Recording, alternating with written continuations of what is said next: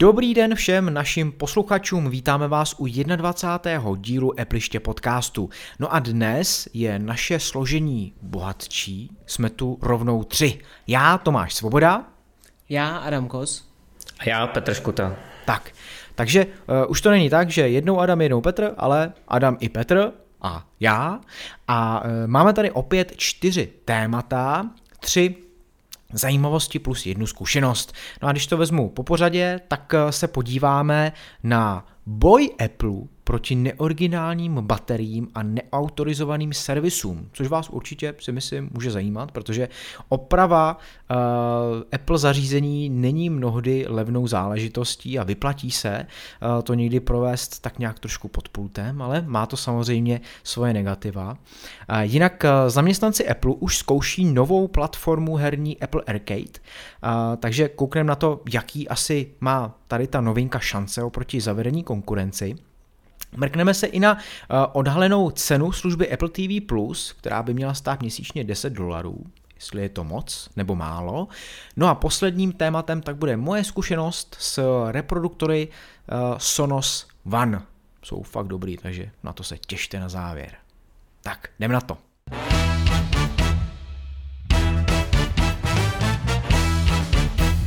Apple a jeho boj proti neoriginálním bateriím a neautorizovaným servisům.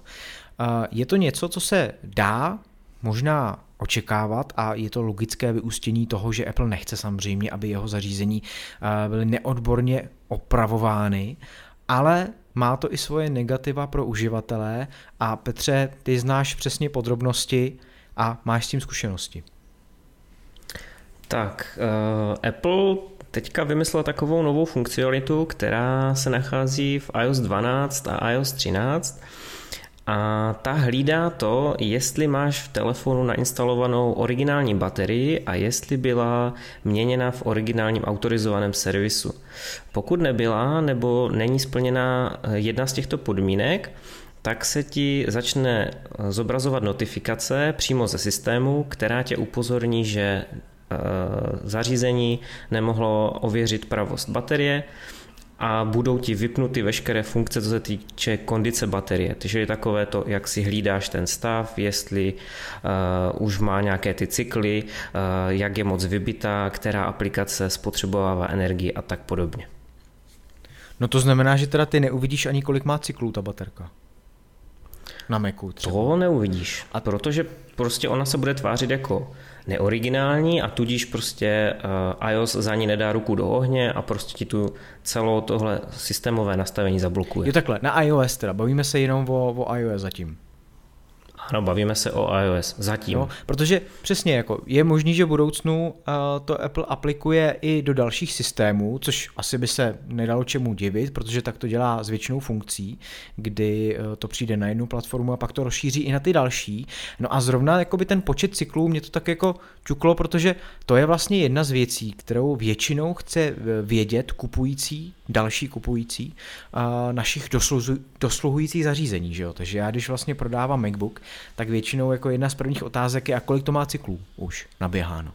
Takže tady o to, tak uh, bychom byli ochuzení.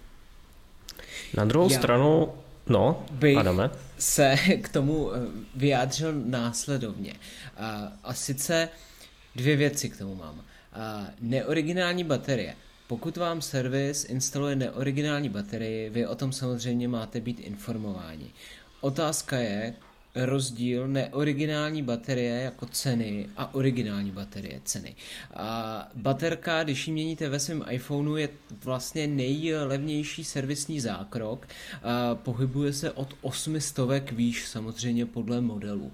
Není to žádná šílená cena. A i kdyby měla být ta neoriginální o půlku levnější, tak to nejsou takové šílené ceny, aby vůbec uživatel šel do toho rizika, že půjde do neoriginální baterie. Druhá věc k tomuhle je ta uh, boj ne, proti neautorizovaným servisům. Dobře, kdo žije v Praze, kdo žije ve velkém městě, je to v pohodě, tam je servisu jak nastláno na každém rohu. Není problém dojít si do toho autorizovaného. U nás v malých výzkách e, i okresních městech autorizovaný servis pohledáte velice těžce.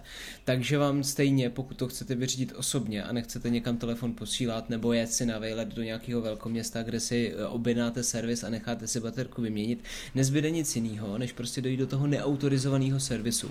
Ten neautorizovaný servis je neautorizovaný z toho důvodu, že jeho zaměstnanci neprošli nějakým kolečkem u Apple, nemají na to papír papíry a nezaplatili nějaký finanční obnost Apple za to, že dostali razítko od něj, že jsou autorizovaný. Neznamená to, že tu práci, kterou dělají, by odváděli hůř než jakýkoliv jiný servis. Prostě jenom na to nemají autorizaci, kterou nemají ani na zařízení Samsungu, Huawei, Honoru a kdo ví koho všeho. Nicméně jde o to, jakou práci oni odvedou. Pokud je tam všechno v pohodě, můžou mít originální díly, můžou tam dávat originální díly a víceméně jako eh, nevidím v tomhle konkrétně eh, problém. Další věc, kondice baterie, jako sorry, nevím, jak vy kluci se na to díváte často, ale já to absolutně neřeším, neřeším ani absolutně nějaký cykly nabíjení, neřeším, jakou má kapacitu baterie mýho iPhoneu 10s Max, který už bude mít rok, tak vlastně ani teď mě napadá, že nevím, jestli už mu ta to ten procentuální rozsah klesnul z nějaký stovky, která samozřejmě byla po koupi, jestli už mi to padlo níž nebo ne. Prostě člověk se naučí nějaký své nabíjecí rituály a jakmile zjistí, že ten telefon už mu za ten den nevydrží tolik, co mu vydržel, tak teprve začne řešit nějakou takovouhle situaci. Konkrétně mi je i jedno, jestli mi tato aplikace žere o nějaký procento baterie víc nebo míň, pokud funguju furt tím stylem, kterým funguju a ta baterie mi drží. No já možná do toho, nebo skočím, ty už si domluvil mluvil, že jo, ale uh, už jsem jde mi o to, aby tady to nebyla nějaká první vlaštovka, uh, která potom uh, se jako rozeseje do daleko větších rozměrů, protože Začíná to u iOS, jo. Pokud by se to mělo přesunout na ty MacBooky, tak já jsem třeba kdysi, a to si doteď pamatuju, když jsem měl ještě uh, starého MacBooka Air, odcházela mi tam baterka, přemýšlel jsem, že si ji nechám vyměnit. Pokud bych šel do autorizovaného servisu a nechal bych si ji vyměnit, tak mě vyjde na 4,5 tisíce. Což jako není málo, na to, že ten počítač měl v té době cenu třeba 20 tisíc, jako, tak čtvrtinu ceny dá za baterku, není to úplně malá částka. Na eBay jsem si ji koupil za 1500. Vyměnil jsem ji a podle všech ostatních kupujících ta baterka byla naprosto totožná s tou originální, kterou dostaneš v tom autorizovaném servisu. A tam jako ten cenový rozdíl 3000 už je docela znatelný. No ale byla to teda originální baterka nebo nebyla? No podle mě... To nevíš. Podle, podle mě nebyla jenom vorazítkovaná jako originální. Ale myslím si, myslím. že byla vyrobená na úplně stejném pásu, prostě výrobním, jako jsou ty originální a vykazovala úplně eh, stejnou charakteristiku, jako je ta originální, i ta výdrž se zlepšila natolik, že prostě to byl jak nový MacBook Air, jako by si koupila. Takže spíš, spíš mi jde o to, aby to prostě nenabobtnalo do rozměru, který teďka nám nastíní určitě Petr. Se nadechuje k tomu. No já jsem se nadechl jenom proto, že zatím jako tohle nehrozí, protože očividně ty mikročipy, co hlídají tu výměnu, jestli to bylo v autorizovaném servisu nebo ne, tak ty jsou zatím jenom v iPhonech XS, XS Max a XR, čili těm, co byly představené loni z 99,99, možná i 100%, i 101% budou teďka v nové generaci iPhoneu. Já bych se vsadil, že budou i v iPadech, ale do MacBooků těžko říct, no, tam už máš třeba T2 čip, že jo, který ti hlídá všechno možné a v podstatě uh, jsou takové jako kdyby uh, zprávy na internetu, že když se pokusil něco servisovat a nedokončil si ten servisní zásah přesně podle těch pokynů, tak ten T2 čip ti v podstatě zašifruje základní desku a neuděláš s tím vůbec nic. Hmm. Takže my se tady bavíme, jestli to tam bude, já bych spíš řekl, v jakém rozsahu to tam bude, že? protože ty když vyměníš trackpad nebo klávesnici, tak ten T2 čip je to schopný poznat. Že? Když ty vyměníš baterku, tak zatím to asi nehlídá. Otázka, co bude hlídat v budoucnosti. Parchant. No a dostáváme se, dostáváme se k tomu, co jsme tady vlastně nakousli už v jednom z našich předchozích dílů, a to je vlastně ta nemožnost vlastní opravy svého Apple zařízení. A jako je tady přesně vidět takovýto rozpolcení Apple, který na jedné straně propaguje svoji ekologičnost a tím, že je e, super zelený, my to vlastně slýcháme na každý Apple Keynote, kdy Tim Cook nezapomene zmínit, že Eh, v Apple Parku mají na budovách solární panely a že se chovají strašně ekologicky a vyrábějí z už recyklovaného hliníku zařízení a tak dál. A pak vlastně ty dostaneš zařízení, eh, u kterého si vůbec nic nevyměníš a musíš ho vyhodit. Já to možná připodobním k tomu, je to teda trošku mimo mísu, jo? ale myslím si, že je to docela jakoby podobný, kdy teďka nám odešla pračka. Stalo se to, že uh, se vykloktalo ložisko a klasická výměna toho ložiska uh, tak stojí i s uh, prací kolem 2000 korun. Jsem řekl, dobrý, zavolám teda uh, technika, ten přijel a zjistil, že hřídel, na který je to ložisko uložený, tak má v sobě hlubokou rejhu, kterou už on nezabrousí a to ložisko tam nový dát nemůže. Tím pádem musí vyměnit celý vnitřek té pračky, buben a všechno a ta oprava bude stát 9,5 tisíce což je částka s prací přes 10 tisíc, kterou já dám za novou pračku. Takže já jsem vzal tu starou pračku, odvez jsem ji do sběrního dvora a vyhodil jsem ji a koupil jsem novou. A teďka mám v sobě takový vnitřní rozpor toho, že jsem se zachoval velmi neekologicky, ale neměl jsem jinou možnost. A to samý teďka tak uh, nám dává, nebo nedává na výběr Apple, že? No, otázka je, jak Apple tohle to samozřejmě myslí, že jo? Ty, nebo ta opravitelnost, jasně, je to špatný, jde to blbě.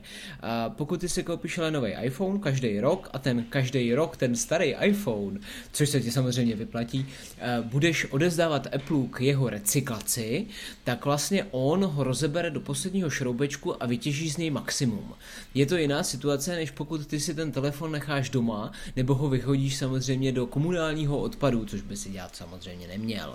Takže pokud je ta idea Apple taková, helejte, kupujte si nový iPhony, nový MacBook a všechno, všechno, starý zařízení nám vracejte, my si to zrecyklujeme a uděláme z toho zase ty nový, tak je to v pohodě. Ale pokud to bude stylem, jako ty jsi to měl právě s tou pračkou, kdy to vyhodíš a nedáš to tomu a, jako protiúčtem, dalo by se říct, že to nevrátíš, tak je tam ten problém zaplevelování planety a prostě bordelaření.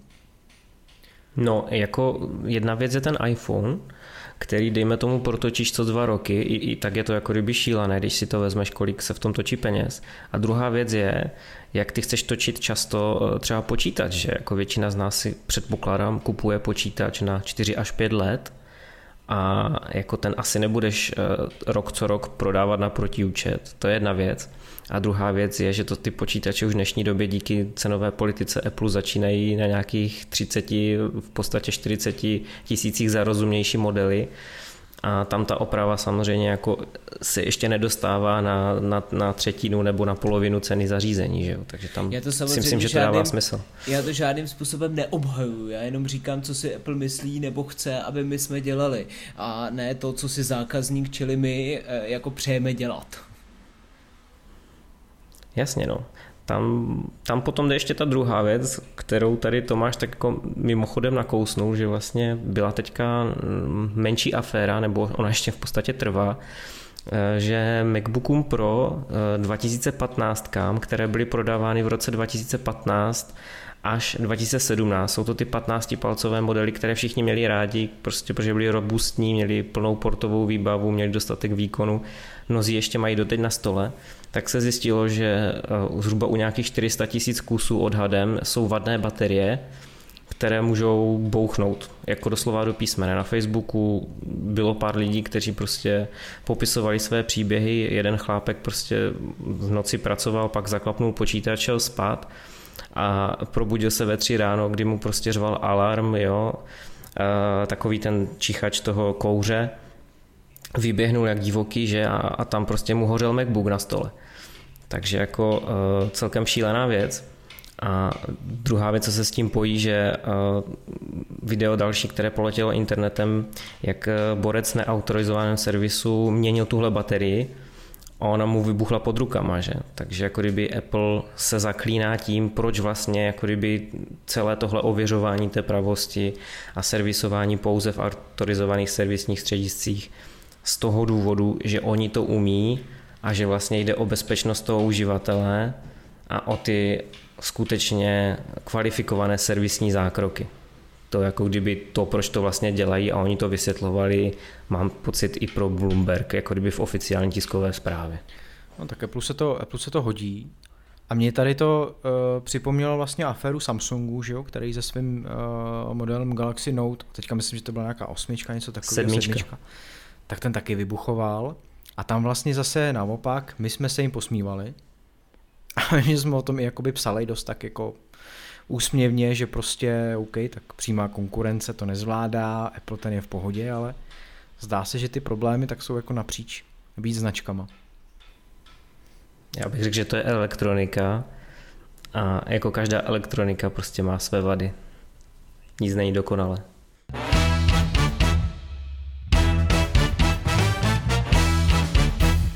Zaměstnanci Apple už teď v tuto chvíli tak zkouší novou platformu Apple Arcade, která bude uvedená pro všechny uživatele eh, na podzim letošního roku. No a my tak se budeme bavit o tom, jestli vůbec ta platforma má šanci uspět, protože už eh, dost eh, z ní bylo poodhaleno, takže my víme, jak budou plus minus vypadat hry, aspoň ty základní, ta sedmička nebo šestka, která to začíná. A e, víme, kolik bude stát a samozřejmě známe taky přímou konkurenci. No a já když bych to teda nějak odstartoval, tak e, to video, který uniklo před pár dnama, tuším, že ho měli na svědomí redaktoři 9 to 5 Mac serveru, tak e, tam ukázali všech těch šest her, tady máme napsáno 7, já jsem ji napočítal 7 a oni ve videu mají 6, tak nevím, jedna tam možná nějak unikla. Každopádně, co jsem jako na to koukal, to jsou všechno takové skákačky šílení. Mě to připomíná jako Maria ve 3D. A snad všechny ty hry, jako. A nenašel jsem tam nic originálního, co bych si opravdu jako chtěl zahrát. Tak nevím, jak jste na tom vy. Jestli jste na to koukali, co na to říkáte? No já bych řekl, že si na to nekoukal úplně pozorně, protože ta každá hra, která tam v tom videu byla ukázána, je prakticky jiná od všech ostatních, které tam následují. A mně přišly všechny stejný. Skákačka ve stylu Mária byla jenom taková ta želvička, a? která tam sbírala penízky a prostě dostávala se z bodu A do bodu B což jako nevypadalo úplně marně, pokud máte Maria rádi, tak by se vám to teoreticky mohlo líbit. A druhá hra, která tam byla ukázána, tak vlastně byla něco na způsob klasického Crossy Road, kdy vy s nějakou postavičkou probíháte skrz nějaké pole, kde se prostě neustále něco děje a bylo to rozšířené o ještě nějaký další interaktivní prvky, takže jste tam třeba měli možnost vyhodit do vzduchu nějaký objekty před sebou, aby vám nepřekážely a pokračovat cestě a tak dále. Pak tam byl nějaký opuštěný ostrov, kde jste se potloukali s nějakým hlavním hrdinou a bojovali jste relativně zajímavým způsobem to mi přišlo takový jako docela asi slaboučký, na druhou stranu zase tam možná bude otevřený svět, nějaký příběh, kdo ví, jak to bude vypadat.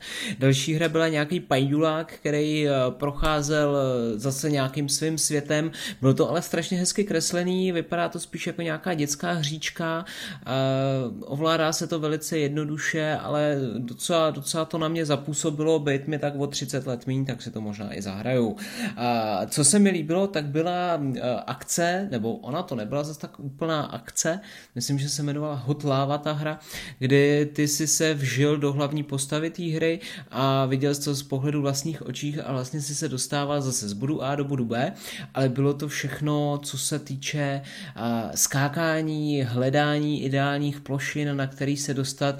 Samozřejmě hra by končila, kdybyste se dotkli země, kde je právě ta žhavá láva a do které nesmíte spadnout. Dobré, ty, tady už zaznělo to slovo uh, hříčka, moc pěkně si to pojmenoval. Já si myslím, že ono to vystihuje tu hlavní ideu, kterou Apple z Apple Arcade uh, jako kdyby chtěl prezentovat, že, že to budou vlastně malé hry od nezávislých vývojářů, které tě mají za cíl pobavit Na druhou stranu si nemyslím, že tě budou bavit velmi dlouho, že to budou spíš takové jako mm, hříčky na pár minut, pár desítek minut maximálně. Ono už to, že oni musí být povinně kompatibilní s Macem, s iOS a s Apple TV, tak už jako kdyby uh, naskytuje se různé technické omezení,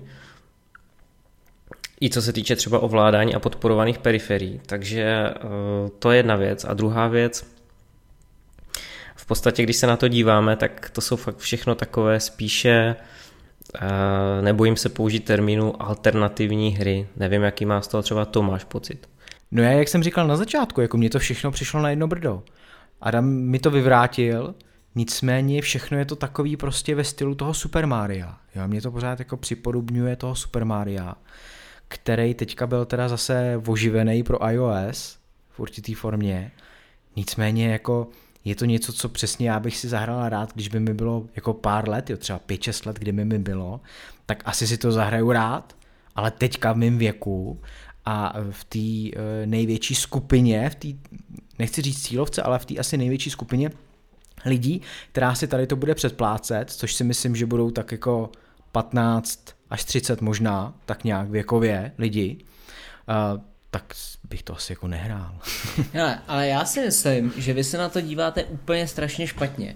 Uh, Apple chce poskytnout svým zákazníkům nějakou sadu her, ať už takové či makové kvality, kterou dostane bez toho, aniž by musel složitě hledat v App Storeu pro něj ideální tituly.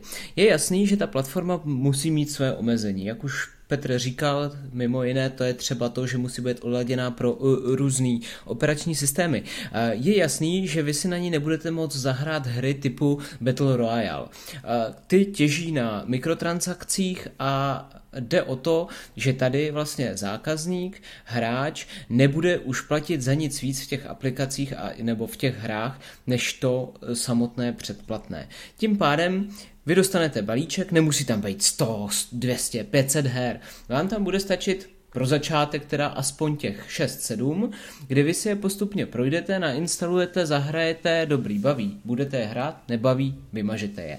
Ale ty hry jsou určený pro takový publikum, který není některak náročný. My nároční jsme, nám se to líbit vyloženě nemusí, ale my jsme určitý segment zákazníků. Ještě je tady pořád ten zbytek malí zákazníci, střední zákazníci a ty staří.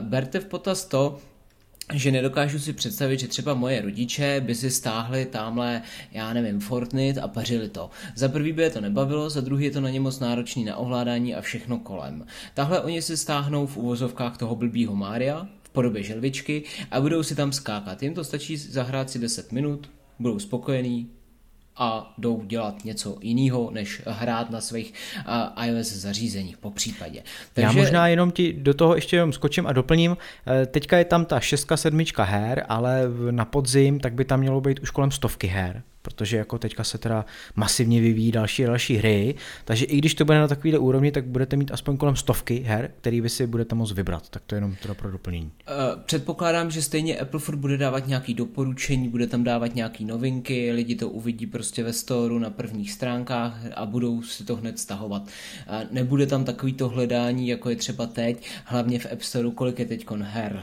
miliony, miliony určitě a tam je to hledání o poznání těžší. Tadyhle přece jenom oni dostanou, předloží no hele, tohle, tohle, tohle je nový, zkus to, oni si to zahrajou, dobrý baví, nechám si to, nebaví, smásnu to. Jasně, no. Tak potom se ještě můžeme bavit i o té ceně, která vlastně uh, unikla a mělo by to být 5 dolarů, což přepočtem na naše těžko říct, já bych to bral spíše z těch eur, takže já očekávám něco mezi 125 a 129 korunama měsíčně. No a v konkurenci s tím potom tu jsou jako kdyby další služby, které nabízí konkurenční společnosti, ale tady ještě já se pozastavím nad tím, co říkal ten Adam. Ono je to dost podle mě i o té filozofii, že Apple si vzal takovou tu tradiční cestu, dám ti katalog, z toho si vybereš, nainstaluješ, jak říkal Adam, prostě budeš hrát, bude tě to bavit, necháš si. Nebude tě to bavit, odinstaluješ. že vlastně ty, jako kdyby, když to řeknu, fyzicky kopíruješ ten instalační balíček s tou hrou přímo do paměti toho zařízení. No ale pak tu máme teďka nový trend, že jo? To je to streamování. Apple sám se ho ostatně chytil. Máme tu Apple Music, že jo? což je streamovaná hudba. Teďka tady přijde Apple TV+, což je streamovaný videoobsah. No a oni už dneska existují i streamované videoherní uh, služby. Jo, kromě toho, že existuje nějaký GeForce Now, Steam Link, Microsoft má svůj xCloud, tak na podzim vyjde Google Stadia, která bude za 10 dolarů a ty budeš schopen streamovat 3Ačkové hry ve 4K kvalitě přímo do prohlížeče na svém zařízení. A je jedno, jestli ten prohlížeč budeš mít na MacBooku Air, na iMacu Pro, nebo to bude iPad, nebo to bude iPhone. Prostě kdekoliv, kde máš webový browser, ty se přihlášíš svým Google účtem a můžeš okamžitě hrát hru. A je to třeba Assassin's Creed, může to být Doom, může to být FIFA, může to být cokoliv, co bude kompatibilní s tou službou a ty dostaneš okamžitě ten konzolový zážitek té skutečné hry, která prostě má zase úplně jinou dimenzi, než nějaká ta želvička, co tam skáče. Tak a teď si udělej poznámku, že za rok, touhle dobou si zavoláme a pobavíme se o úspěších. Já si myslím, že jasně, streamování je jedna věc, je to trend, ale je to prostě o datech. Je to o rychlém internetu, ať už v domácnosti nebo na cestách. A tímhle tím, že Apple přenese tu hru do tvýho zařízení, ty si ji budeš moct zahrát kdekoliv. Pravděpodobně stra- předpokládám to, že to bude i offline hraní, protože tam, co, co v takovýchhle hrách maximálně půjde. Nějaký multiplayer, dobrý a nějaký světový žebříčky, ale jinak budeš moct hrát offline. Takže on cílí na to, aby tyhle ty právě jeho hříčky si mohl hrát kdykoliv a kdekoliv. A hlavně je to na toho eh, nenáročného uživatele směrovaný. A já si myslím, Adame, ale že to může existovat přece spolu, ne? Ty v podstatě můžeš mít Apple Arcade ve svém iPhoneu, můžeš prostě na zastávce šmidlat nějakou žabičku a přijdeš domů, kde máš prostě tu 100 megabitovou linku, posadíš se k tomu Macu, chytneš do ruky Xboxový ovladač nebo klávesnici a myš a jdeš si zahrát něco pořádného.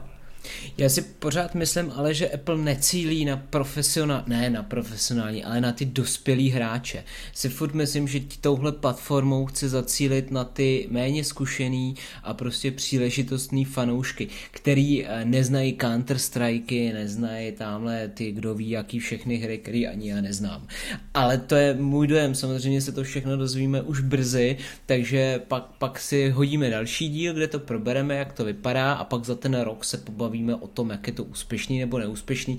Myslím si, že to určitě budeme vědět ze zahraničních médií, který se budou předhánět v tom, jaká služba je úspěšnější a která pomalu končí. Já bych jenom dodal, že Otázka je samozřejmě toho věku, protože jedni z nejlepších hráčů League of Legends anebo Counter-Strike jsou ti okolo 15 let, což jsou podle tebe předpokládám ti mladší hráči. To jsou minimálně ty profesionální hráči. Jestli jsou mladší, ano, oproti nám už bohužel ano, jsou mladší. Já jsem myslel jako hlavně ty méně zkušení. já se, já se jako divím akorát tomu, že i když je tady tolik uh, služeb, který tohle už dokážou, kdyby jsme se na začátku říkali, že jo, GeForce Now, Steam Link, xCloud od Microsoftu a podobně, tak proč se to už jako daleko víc nerozšířilo, protože já vím, že vlastně GeForce Now už nějakou dobu funguje. Já jsem před pár rokama byl na nějaký konferenci, kde vlastně to byla jako horká novinka a představovalo se to tam. A přišlo mi to jako super záležitost. A říkal jsem si, jo, tak to je prostě bezva, tak teďka to bude takhle, ty nebudeš potřebovat žádný prostě dělo, ale zaplatíš si nějaký uh, paušální poplatek a budeš si pařit prostě super hry na jakýmkoliv zařízení. A jako mně jako přijde, že na to, jak to bylo ambiciozní, tak eh, to moc lidí úplně nevyužívá. Nebo já nevím, co myslíte. Já ti to vysvětlím, protože u toho GeForce Now ty si musíš stáhnout klienta, toho si musíš nainstalovat, do něho se musíš přihlásit GeForce Now účtem, musíš zaplatit tu službu a ta služba funguje jako vzdálená plocha, jako RDPčko, které se připojuje na server někam k GeForceu. Jo, Takže ono to funguje moc pěkně, když si na je 100 megabit eh, lince, jako má, já mám já doma, třeba tady, ale když prostě si na něčem horším, tak už to tak super není, protože ty streamuješ jako kdyby přes tu vzdálenou plochu.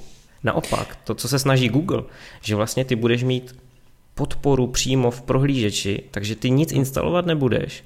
Google, Google účtem si stejně přihlášený, takže jediné, co ty budeš potřebovat udělat, je zmáčknout to tlačítko hrát. Navíc oni, oni teďka, jak rozjeli na YouTube to streamování her, tak ty v podstatě můžeš kdykoliv, jak uvidíš, že někdo streamuje nějakou hru nebo uvidíš video ze hry, tak ty můžeš kdykoliv zmáčknout hrát a ty se přeneseš rovnou do té hry tam to bude jako si myslím potenciál. Ten GeForce Now to byla taková jako první vlaštovka, ale jako kdyby bylo to furt ještě takový jako hybrid mezi tím, pojďme na to cloudově a pojďme na to s tím, že ještě si musíš instalovat klienta a ještě tam co si a ještě tam co si. Ale ten, ten Google Stadia, ten půjde fakt jenom o tom, že ty otevřeš webový prohlížeč, přihlásíš se a zmáčkneš play. To bude celé. No, tak paráda. A možná za mě poslední poznámka, co bych eh, k tomu měl, k Apple Arcade, tak je, a jsem na to zvědavý, jestli cena zůstane stejná i pro rodinný sdílení. Což si myslím, že má jako velký potenciál, protože přeci jenom za 5 dolarů měsíčně, jak už jsme si říkali, něco kolem 130 korun měsíčně, tak vlastně mít přístup do Apple Arcade neomezený pro až 6 členů domácnosti. A tam už si to dokážu představit, protože určitě minimálně jeden člen domácnosti, tak bude mladší ročník, že jo, takže ten si to jako bude pařit, ten rodič uvidí, co on si paří a občas si to zapaří s ním, další dítě a podobně, babička a tak dále. Takže tady v tom jako vidím eh, potenciál a ta cena mi přijde OK, těch 5 dolarů eh, měsíčně. Proč ne? Pokud bych to měl platit ale jakoby sám za sebe, tak zatím mi to přijde moc. Já bych se těm babičkám nesmal, protože jedna z nejpopulárnějších streamerek je 80-letá paní. Já se jim nesmíju.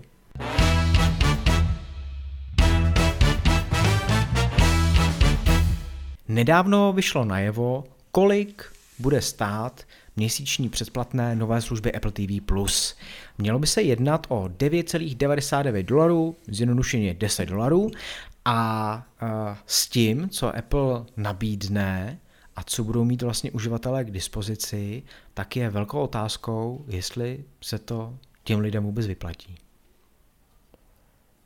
Takže ne, my na, to, my na to máme svůj názor, že jo, ale možná úplně na začátku jenom řeknu, takový jako zásadní dilema, tak co vlastně ten uživatel za těch 10 dolarů měsíčně dostane? A my jsme se o tom bavili vlastně před začátkem natáčení, že nevíme, jestli dostane jenom ten originální obsah, který uh, teďka Apple uh, velmi jako mohutně řeší a dává do toho nemalý peníze a čítá zatím teda jenom pět pořadů. Každý ten pořad bude mít asi uh, na začátku jenom pár dílů, možná jenom jeden díl a pak to začne přibývat. A nebo jestli ten uživatel společně s tím dostane i kompletní přístup do iTunes videotéky, tak jak ji známe teď. To znamená takový to, že když jdete do iTunes, třeba přes Apple TV a chcete si uh, kouknout na nějaký film, tak koupení stojí třeba kolem 300, zapůjčení myslím, že do stovky, že jo, nějak tak to je, třeba 80 korun, tak jestli já tam i za těch 10 dolarů měsíčně budu mít neomezený jako přístup což jsou jako dvě docela zásadní věci, protože pokud to tak bude, tak těch 10 dolarů je OK. Tak, a teď jsem to celý schrnul a nemáme o čem mluvit. Ne, jako, já jsem chtěl něco říct, jo? teď jsem ztratil myšlenku, jak jsem se to poslouchal. tak Adame, pojď, ty něco řekni. já bych tomu dodal to, že samozřejmě je to závislý od obsahu, od to, co všechno Apple nabídne.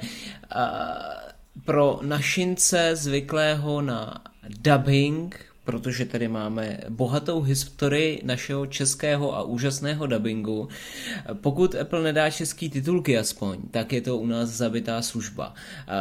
Nep- nepředpokládám, že samozřejmě se začne hned všechno dabovat, ale jestliže ty jeho originální díla budou pouze v originálním znění, v původním znění, tak mnoho českých uživatelů eh, prostě do Apple TV Plus nepůjde, protože tomu jednoduše nebudou rozumět. Otázka další zůstává ta, jestli Apple ty svoje nové díly seriálové bude vydávat ve stejný čas celosvětově.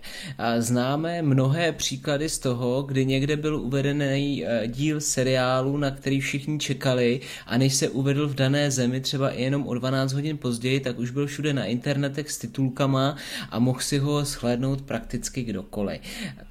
Tady eh, nechci nikoho nabádat, samozřejmě dávat příklady nebo to k tomu nějak připodobňovat, ale eh, proč bych si teda, kdybych o to samozřejmě měl zájem, měl eh, platit za to, že tohle od Apple dostanu bez třeba nějaké místní lokalizace, když vím, že za 12 hodin po uvedení toho seriálu v Americe já si ho budu moct tamhle stáhnout a už k němu budu mít i ty titulky. Teď bych se nerad zaobíral nějakým pirátstvím a kopírováním a tak dále a tak dále. Chci tím jenom říct, že prostě záleží na tom, jak tohle to všechno Apple dokáže odladit a jestli počítá s českým a ruským národem, kteří jsou právě na toto specialisté. Jo, rusové jsou na to specialisté taky. No tak ty kradou vše, všechno, že jo, takže... Já bych se tady do toho si... úplně nepouštěl dál, jo. Já právě taky ne, ale jestli si pamatuješ třeba poslední sérii seriálu Sherlock, uh, tak tam uh, to bylo hodně divoký. Já možná bych na to rovnou jenom zareagoval vlastně tím, že uh, to je o nějakým přístupu, který třeba konkrétně u mě se v čase nějakým způsobem vyvíjí. A na začátku, dejme tomu třeba před 15 lety, tak ano, byl jsem jeden z těch, kdo prolízal Varesfora a, a řešil torrenty a podobně, ale v dnešní době je to jakoby dost nepohodlný, že jo. Protože samozřejmě, jasně, já si to můžu stáhnout přes torrenty, můžu si stáhnout uh, titulky a uh, pak uh, si to dá do televize a koukat na to. Ale jako přeci jenom daleko jednodušší je spustit si tu aplikaci v televizi, teďka třeba mám HBO Go, tam si to vyhledat a tam si to pustit. A platím za to nějakých 130 korun měsíčně, tuším, což jako není mnoho. Takže je to o nějakém přístupu. Jo? Jako samozřejmě každý je jiný. Mně třeba už teďka by se to úplně nechtělo řešit tak, že to budu pirátit a budu si to stahovat od někud a pak tomu hledat titulky. Teďka k tomu stáhneš titulky, pustíš si to a zjistíš, že nesedí, že jo? takže buď to stahuješ jiný, nebo to přečasováváš, což taky zabere nějakou dobu. A samozřejmě pokud máš nějakou nabídku za rozumnou cenu a e, můžeš si tam prohledávat a, a pouštět si to, tak jako rozhodně e, volím už teďka tu. Takže jo, je to o nějakým přístupu, ale, ale to je spíš jakoby o těch lidech, no, to Apple nezmění. Já si myslím, že to je jedna část mince, to, to co jste teďka tady tak krásně zhrnuli. A jestli titulky tam budou aspoň, tak to bude mít nějakou minimální šanci, ale o českých titulcích celkem pochybuju. Na druhou stranu samotná ta nabídka je jako taková hodně strohá. Apple navíc se vymezuje hodně takovým tím správným politicky korektním jako kdyby stylem, kdy on jako kdyby zamítá určité eh, věci vůbec pustit do těch iTunes. Takže nějaký takový Spartacus nebo seriál podobného ražení, kde, to, kde stříká krev z jedné strany na druhou, tak to nevím, jako jestli bychom se tam vůbec mohli dočkat. To je jedna věc. A druhá věc, když už to vezmu obšírně, tak co vlastně Apple TV Plus nabídne proti službám typu Netflix, HBO Go nebo Disney+, Plus, kdy poslední jmenovaná v podstatě má naprosto trháky v podobě Star Wars nebo Marvelovek. Že jo? Oni připravují exkluzivní Star Wars seriál, který bude jenom na Disney+, Plus a už to samo o sobě donutí ty lidi si tu službu předplatit. Já teda nevím, jestli si budu chtít předplatit uh, Apple TV Plus vůli nějaké The Morning Show, kde bude Jennifer Aniston Eh, řešit nějaké zákulisní praktiky eh, nějakého ranního pořadu prostě typu dobré ráno. No, to je samozřejmě další věc, eh, to, co jsem říkal na začátku, že i kdyby za těch 10 dolarů měsíčně Apple nabídnul kromě originálního obsahu i tu iTunes videotéku, kterou on má, tak samozřejmě velká spousta těch eh, titulů z té iTunes videotéky, tak to najdete i jinde, že jo. Takže ať už prostě Netflix, HBO Go nebo Disney+, Plus, který má stát snad kolem 6 dolarů měsíčně, takže ještě má být skoro o půlku levnější, tak a, a myslím si, že spousta lidí, která už je na to navyklá, že má nějakou takovou službu a používá ji, tak skutečně už nějakou prostě má. A teďka přichází Apple TV+, jakoby další, že jo. To znamená, není to něco novýho, něco, co mm, si lidi hned začnou předplácet, protože budou mít ten přístup na té Apple TV a na iPhoneu a všude. To už teďka má, jako jo, to já už s HBO Go teďka mám. A ten výběr seriálů je tam dost jako velký, jsou tam i slušní filmy, minimálně se tam dočkám českých titulků, často i dubbingu, pokud je to něco už třeba staršího nebo populárního. Takže ještě, abych si měl připlácet za Apple TV+, mi to přijde trochu zvláštní. A nevím, kolik lidí bude, který zruší svoje dosavadní návyky z těch služeb, které už teď fungují a přejdou na Apple TV+. Myslím si, že jako velmi málo.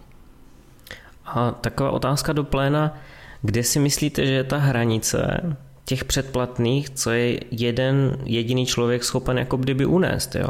Vem si, že když si chceš poslechnout kvalitní hudbu, tak si zaplatíš buď Spotify Premium, anebo si zaplatíš Apple Music. Teď eh, si platíš nějaké HBO, případně si budeš platit eh, Apple TV+, potom budeš mít Apple Arcade na předplatné a jako kam až, kde je ten strop, co prostě ten člověk zvládne. Jo? Když se tady bavíme dneska, tak to jsou služby za službama a každá něco stojí. A teď zjistíš prostě, že jo, podíváš se jednou za čas na účet a spadne ti čelist, kolik vlastně pratíš jenom na takovýchhle službách. Je to, je to tak, no. Já uh, platím Apple Music uh, rodinný členství, to znamená, mám tam nějakých 10 dolarů, že něco kolem 230 korun. Pak HBO Go, iCloud, to znamená, že mi to vychází do nějakých pětistovek měsíčně. No. No a to už máš v podstatě skoro jako kabelovku. No tu platím samozřejmě taky, že jo. PC s internetem přes 500, no. Takže jako samozřejmě. Plus pak si k tomu přičteš no. další věci, jako je eh, telefon, že jo, mobilní operátor a tak dál.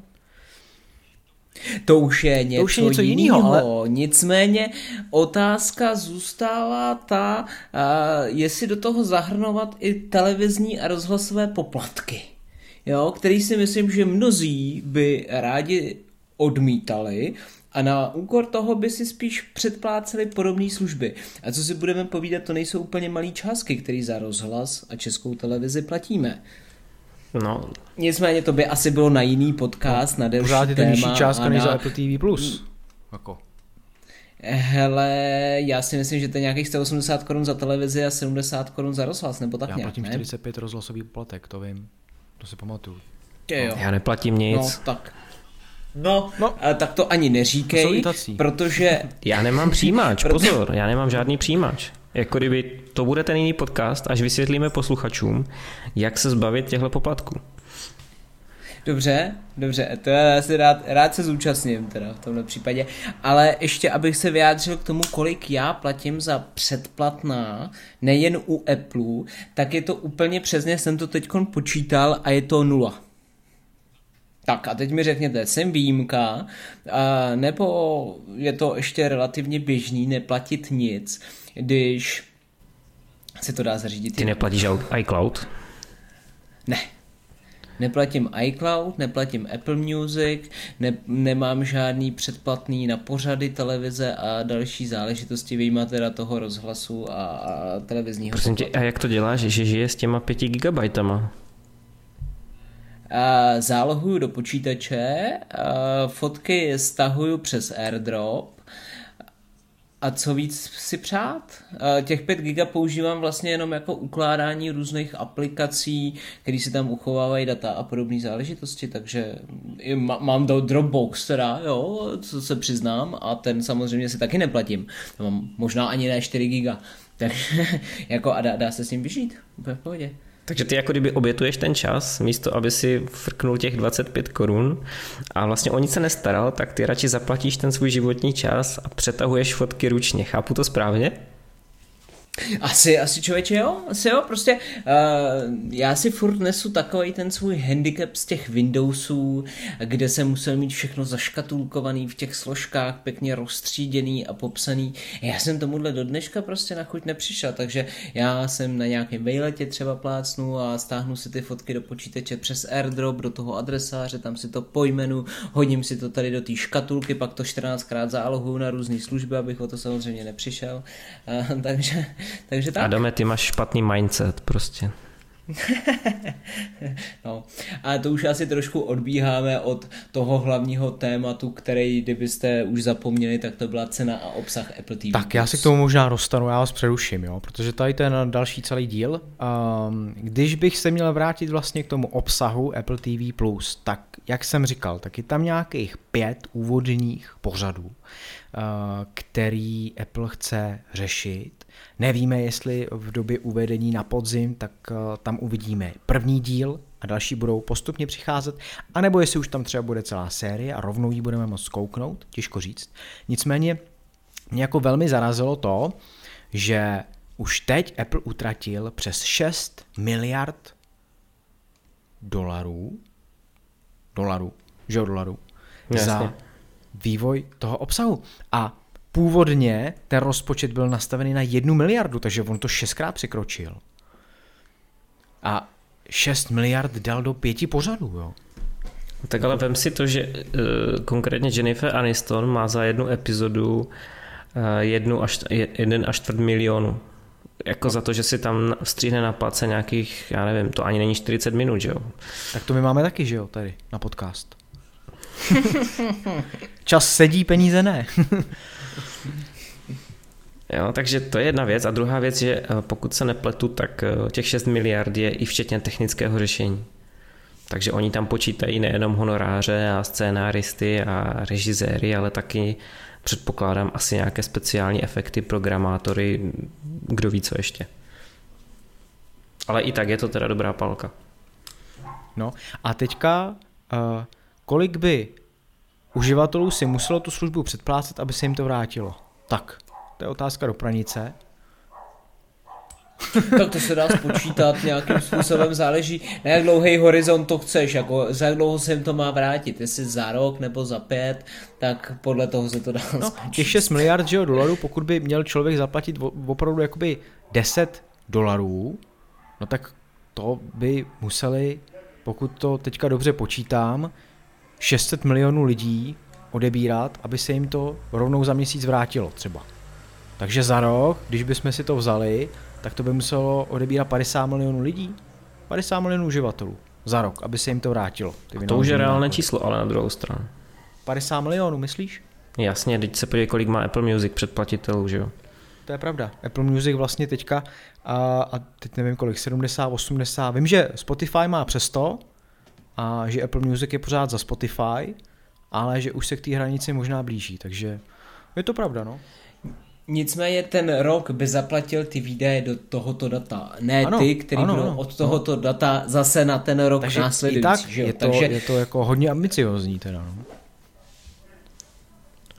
Jako záleží, jakým směrem oni to chcou směr, jako kdyby vzít, že jo? protože Apple to bere tak, že v podstatě narazil na nějaký strop, komu může všemu prodat iPhony, komu může prodat Macbooky, a iPady a tady tohle má nějakou vytvořenou základnu přes miliardu aktivních zařízení a on se na to dívá prostě čísly asi korporace a řeknou si OK, tak uh, už asi nemáme moc komu to dál prodat, tak pojďme jim zkusit prostě prodat něco, co se dá jako kdyby bez nákladů neustále replikovat, že jo? jako kdyby software, respektive multimediální obsah, video, zvuk a tak dále, tak to tě jako při kopírování nebo, nebo respektive při vysílání, streamování, to tě jako moc nestojí v porovnání s tím, co tě stojí výroba a potom nějaká logistika, než se dostane ten výrobek a potom nějaký ten prodej následný na místě a tak dále. Jako kdyby je to pořád levnější prodávat touhle cestou a ta služba se ti v dlouhodobém horizontu, na který podle mě Apple spoléhá,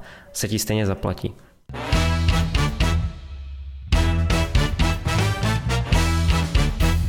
A jako poslední téma, tak jsme si pro vás připravili zkušenost s reproduktory Sonos One. Sonos tak eh, je americká značka, která poměrně úzce spolupracuje s Applem a i proto tak nabízí několik vychytávek. No a mě na tom repráku vlastně zaujalo i to, že to je takovej přímý konkurent HomePodu. Oni se trošku liší, a samozřejmě tím, jak vypadají, co umí, ale myslím si, že dost lidí bude mít dilema, jestli si ozvučí domov buď to HomePodem, který mimochodem teda stojí snad okolo 10-11 tisíc momentálně, a nebo jestli zvolí Sonos Van, který už je k dostání za 6 tisíc. Ty jsi říkal Petře před natáčením, že si zkoušel HomePod nějaký prodejně, že jsi na něj jako koukal. Zálibně. Jo, jako mně se to líbilo. Ta cena teda mezi tím od těch 10-11 tisíc klesla na těch 9, protože Apple v rámci zázračných prodejů se rozhodl něčemu neuvěřitelnému, což je snížit cenu. Takže ta cena je kolem 9 tisíc. A zkoušel jsem ho teda v Alze, v showroomu, tady v Ostravě. A jako designově mě to prostě uchvátilo, to je, to je naprosto krása, uh, zpracování, všechno bomba. Ovšem, uh, když jsem si pouštěl písničku, tak uh, jako já jsem takový jako strašně akusticky a sluchově nenadaný člověk, takže mi to přišlo, že to je prostě jako úžasné. Jo. Na druhou stranu já mám zkušenosti s Alexou, a, která prostě se nabízí v několika provedeních a ta nejlevnější stojí tisíc korun. A co se týče těch chytrých funkcí, což pro mě by bylo jako kdyby ta druhá věc, proč si kupuju takhle drahý chytrý reproduktor, jak ho ostatně i Apple prezentuje, tak mi jako moc chytrý nepřijde, protože Siri se dost často nechytá. Takže jako kdyby musím se vždycky na to dívat jako z hlediska dvou nějakých kategorií a to je buď to, jak to hraje, anebo taky, jestli to teda je chytré, jak to má být chytré, že jo? Jasně, no, samozřejmě. A Myslím si, že, že, že, že ta chytrost je jakoby plus minus stejná tady u těch eh, dvou zařízení, protože samozřejmě Siri tady nefunguje tak jako v Americe, nicméně už je přímo zabudovaná v tom HomePodu. A takže ty nemusíš používat telefon, vočky, cokoliv, můžeš mluvit rovnou na ten repráček. To tady v tom případě nemůžeš, protože Sonos One nemá přímo zabudovanou Siri, ale můžeš samozřejmě přes eh, hodinky, které já třeba nosím pořád, tak Siri přivolat a říct jí, hele, přehraj mi tady tu skladbu na tady tom repráku Sonos. A udělá to. V podstatě během sekundy se to tam pustí. Zkoušel jsem to, funguje to velmi dobře. Ale přímo zabudovaná je hlasová asistentka právě Alexa anebo Google Asistent, tak to v Sonos One najdeš. A ta Alexa jako funguje velmi dobře, takže stačí si zase nainstalovat aplikaci na telefon, provázat si to v aplikaci Sonos a opravdu jakoby tě poslouchá. Ten reprák má v sobě šest mikrofonů, který tě poslouchají a slyší tě, i když prostě hraje jako nahlas hudba. Funguje to docela slušně. Jinak eh, podporuje to AirPlay 2 už teďka, má to Ethernet port v sobě, takže pokud bys eh, nechtěl bezdrátově to připojovat, tak můžeš i přes kabel a vždycky ale ten kabel musíš připojit. To znamená, nemá to v sobě žádnou baterii, ale musí to být permanentně připojený. Přičemž jakoby řešení toho kabelu je úplně jako skvělý. Není to takový, že by ti trčel z toho repráku, ale máš tam takovou speciální zdířku, do který to schováš a ten kabel normálně se ti z toho jakoby vysune. Takže to je jako celá velká paráda. Ovládání má nahoře, takže můžeš eh, jako velmi jednoduše uh, přeskočit na další skladbu uh, a tak dále, takový ty klasiky. A co mě na tom zaujalo, tak uh, ty to můžeš používat i ve stereo módu. Takže když si koupíš dva, a taky zapneš do sterea a jeden hraje levý kanál, druhý hraje pravý kanál. Takže tady to můžeš třeba v nějaký velké místnosti dát si tam dva a do dalších místností už si dáš jeden.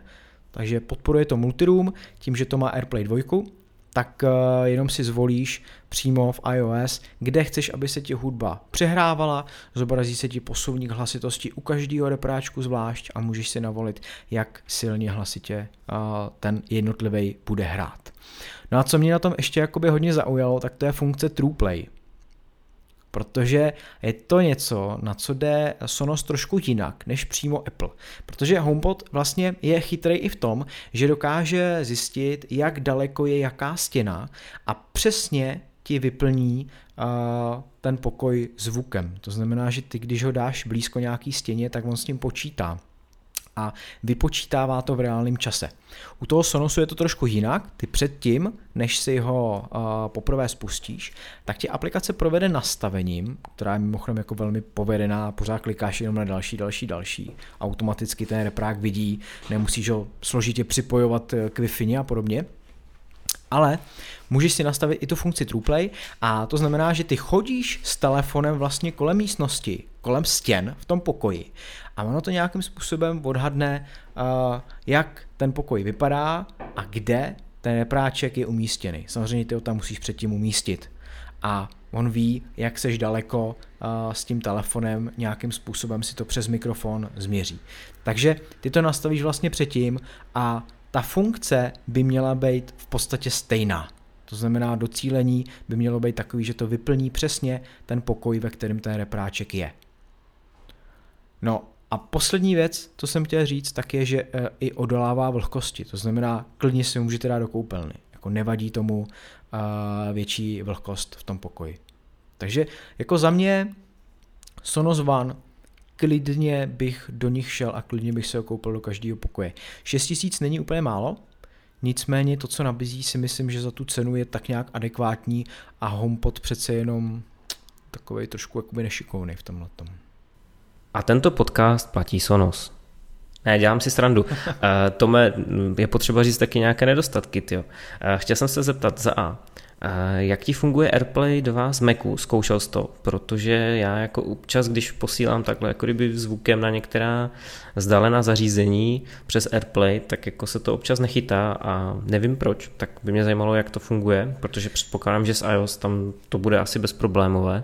Ale funguje mi to jakoby dobře zatím. Já ho mám teda jeden den, nebo dva mám jeden den od včerejška, takže uh, neskoušel jsem to úplně nějak hodně dlouho, budu ho mít zhruba měsíc, takže samozřejmě pokud se projeví nějaký problémy, tak uh, to potom si všichni přečtou v recenzi u nás na Applišti, ale uh, klasicky z horní nabídky, když vybereš ten repráček, to znamená zdroj, kde se má ten zvuk přehrávat, tak tam vidím oba a není problém si na ně překliknout, takže jako problém jsem zatím nezaznamenal. S tím, že samozřejmě je nutný počítat, že vlastně AirPlay a, má trochu nějaký spoždění, to znamená, když ty chceš začít přehrávat tu skladbu, tak si počkáš třeba sekundu, dvě, to samý, když je přeskakuješ. Jo, ale je to vlastně stejný, jako když to ovládáš jak z telefonu, tak z Macu. Je to úplně jedno, má to trošku prodlevu. Není to jako když máte bluetoothový repráček, který vlastně funguje uh, okamžitě, tak uh, přece jenom přes tu wi než se to tam provalí, tak to chvilku trvá. No a co to zpracování? Já se dívám na tu bílou verzi a na tu černou. Koukám, to jsou asi, asi nějaký kov, ne, ne, nejsem si jistý, jestli to je plast nebo kov. Eh, jak je to bytelné, ten repráček? Představ si, že si ho položíš někde na nějakou krásnou prostě stoličku prostřed místnosti. Známe děti, že jo, přijdou, nechtít ho zhodí. Jak vidíš, jako kdyby tuhle odolnost? Hele, zná, známe děti a můj syn by to schodil i chtíc. Tam je nechtíc, chtíc, to je u něj jedno, ale ono je to bytelný jako opravdu velmi moc. Nevím, to měl popsat takhle. Jako je to samozřejmě subjektivní, ale všechny ty malý bluetoothové repráčky, které jste kdy měli, tak eh, oproti tomu prostě jsou někde úplně jinde. Takže opravdu tohleto, buď to je to velmi tvrdý plást, anebo je to nějaký kus eh, hliníku a je to, je to fakt jako pořádný macek. Jo. S tím, že mě uh, i velmi zaujalo to, že bílá verze vypadá daleko líp v reálu než na fotkách, protože na fotkách vypadá tak jako docela obyčejně, spíš když bych si měl vybírat podle fotek, tak bych šel do černý. Nicméně eh, tím, jak jsem je porovnával, tak ta bílá se mi snad líbí ještě daleko víc a mám jí v ložnici a protože máme světlou ložnici, tak tam se jako opravdu hodí na tom nočním stolku mít ten bílej rpráček. Takže, takže tak, ale uh, ze spoda samozřejmě jsou nějaké gumové nožičky a, a je to podle mě e, nějaká kombinace opravdu hodně tvrzeného plastu s nějakým hliníkovým profilem, ale je to teda bytelný opravdu hodně. Přirovnal bych to k regálovým reprákům, který si kupuješ k HiFi soustavě. Já třeba mám označky Monitor Audio, což jsou britové, jsou to jakoby hodně bytelný dřevěný repráky, tak uh, něco podobného. Mm-hmm. Nebál by se to porovnat.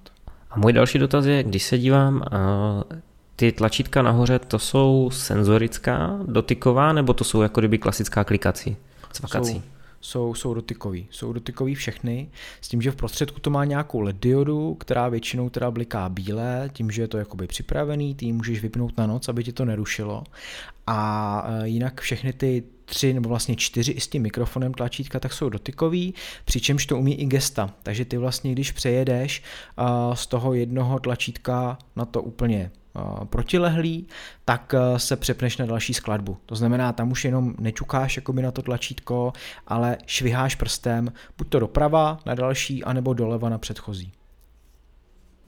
Jasně. A, dobře, tak ať jenom nechválíš, našel si za tu dobu, co ho máš, na nějakou nevýhodu, jednu, dvě? Hele, nevýhodou možná jsem našel jakoby v tom, že se mi nedařilo, a nevím, nevím doteď proč, uh, ho připojit do domácnosti, do HomeKitu, což teda jakoby taky umí. A je to podmínka toho, když chceš používat Siri. Takže uh, to tak musíš udělat. Jinak vlastně v tom HomeKitu nehraje žádnou, žádnou roli, jo, což mě taky možná trošku zklamalo, že ty, když si zapneš aplikaci domácnost, tak tam sice ten repráček vidíš, ale neuděláš s ním vůbec nic, ty ho tam vůbec nemůžeš ovládat. Takže ty si zobrazíš jenom nějaký jeho detaily, eh, můžeš tam změnit jeho popis, tu ikonku a takovýhle blbůstky, ale nemůžeš jakoby s ním moc pracovat. A mě na začátku to tam vůbec nešlo připojit a nevěděl jsem proč. Dal jsem prostě přidat nový příslušenství, že nemám kód a automaticky ty repráčky se mi tam zobrazily, ale když jsem vybral ať už jeden nebo druhý, tak mi to řeklo, že příslušenství se nepodařilo připojit. A tohle to jsem řešil asi 10 minut, pak už mě to naštvalo, tak jsem resetoval vlastně celý ten reprák, což jde. A pořád to nešlo, a asi až na potřetí po tom resetu, tak se mi to podařilo a podařilo se mi hned připojit i ten druhý, který jsem neresetoval. Takže nevím, jako co tam bylo, nějaký, nějaký binec v síti nebo něco, ale podařilo se mi to až asi na desátý pokus. Takže to mě na tom jakoby trochu zklamalo, na to, jak velmi intuitivní a jednoduchá byla ta aplikace, uh, přes kterou jsem to nastavil, přímo ta aplikace Sonos, tak tohle to mi přišlo dost teda jakoby zvláštní. No. Ale jinak jako přemýšlím, přemýšlím nad nějakýma ještě dalšíma negativama, nevím, fakt nevím. Cena mi přijde odpovídající, tu bych neviděl ani jako plus, ani jako minus, ta je tak nějak asi OK za mě. A jinak opravdu, možná prostě, kdyby byla Siri zabudovaná, ale to už bychom chtěli moc.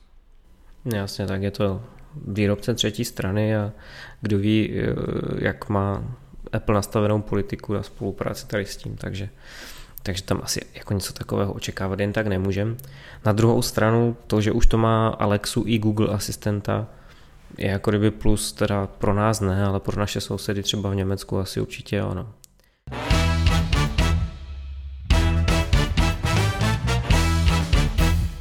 Tak a to by bylo vše. Takže my se s vámi loučíme. Děkujeme za to, že jste poslouchali náš 21. díl a doufám, že jste ho doposlouchali až do konce. No a samozřejmě nás můžete odebírat tak, jak už jste zvyklí, buď to přímo v Apple podcastech, na Spotify, ve službě Mixcloud a nebo poměrně nově taky uh, ve službách Lekton a nebo You Radio Talk. No a samozřejmě každý nový díl tak najdete i na našem webu appliště.cz. Takže děkujeme, mějte se krásně a zase příště čau Naslyšenou. Ahoj.